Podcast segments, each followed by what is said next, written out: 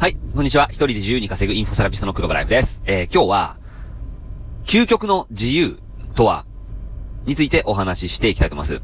えー、究極の自由とは、結論を言うと、一人になることなんですね。うん。これは、あのー、今の、えー、私がそうなんですけども、えー、私は、えー、数年前までは、整骨院をやってました。スタッフも、えー、12人ぐらい、えー、いました。うん。そして、えー、美容整体だったり、リラクゼーションだったり、えデイサービスだったり、その、いろいろね、あの、やったんですよ。うん。で、これね、やればやるほど、ものすごく、やはり疲れます。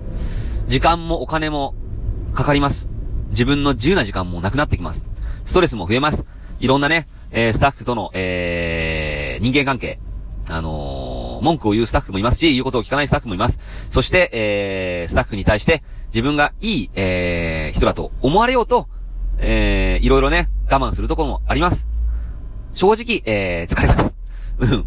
まあ、うまくやってる先生もいるかもしれませんけども、結構ね、あのー、ナンバー2とかね、あのー、いてね、もう、その人がね、全部やってくれるんだったらいいんですけど、なかなかナンバー2なんてね、そうそう育たないものですし、えー、やめてしまったら、また、えー、振り出しに戻っちゃうので、あのー、結構ね、大変だと思います。うん。で、まあ、小規模のね、そういった、えー、治療院、整骨院がね、えー、ナンバー2を作って、えー、自分はね、もうあと遊んでればいいやっていうことになんてね、なかなかできないんですよ。うん。で、まあ私はそういうのが、まあいろいろあって、あのー、まあ結局ね、あの、スタッフを全部、えー、ゼロにして、えー、自由気ままにね、えー、一人で、で、訪問鍼灸マッサージをしながら情報発信をして、そして、えー、まあいろんなね、そういう相談に乗って、えまあ、コンサルティングとかもして、えー、いる状態なんですけども、まあ、楽なんですよね。ストレスフリーだし、えー、なんか楽しいんですよね。うん。まあ、訪問鍼灸マッサージはもちろんね、えー、まあ、ベーシックインカムといって、まあ、必要最低限の生活費とか、まあ、自分のね、その投資のお金を、えー、得るためには、えー、まあ、労働としてやってることでして、うん。で、まあ、新しいこの自分の好きな分野として、こうやって情報発信をしてるんですね。うん。で、まあ、究極の自由というのは、本当に一人になることなんですよ。うん。やっぱりその、誰かを雇ってね、その誰かにやってもらって、自分はあと遊んでればいいやっていう仕組みを作るっていうのは、まあ、それはうまくいけばいいですし、ただその、任せている人が辞めてしまったら、また自分は振り出しに戻ります。で、その任せてた人が何をやっていたかっていうのを自分も把握してないと、かなりしんどいと思うんですよね。うん。うん。よくその、ね、あとは任せてる、任せて自分はもう旅行に行けるよ、みたいな感じでね、あの、ヘラヘラしてる 先生もいるかもしれないんですけども、実際そんなことはないんですよ。うん。ナンバー2に任して自分はね、どこどこハワイに行ってきたとかね、その、いう先生もいるかもしれないんですけど、多分ね、正直のところ、まあ、外見ではそうやって言ってるかもしれないんですけど、多分旅行中すごい気になると思うんですよね。うまくやってるのかなとか、いちいちメールとかチェックしたり電話したりとかしてね。うん。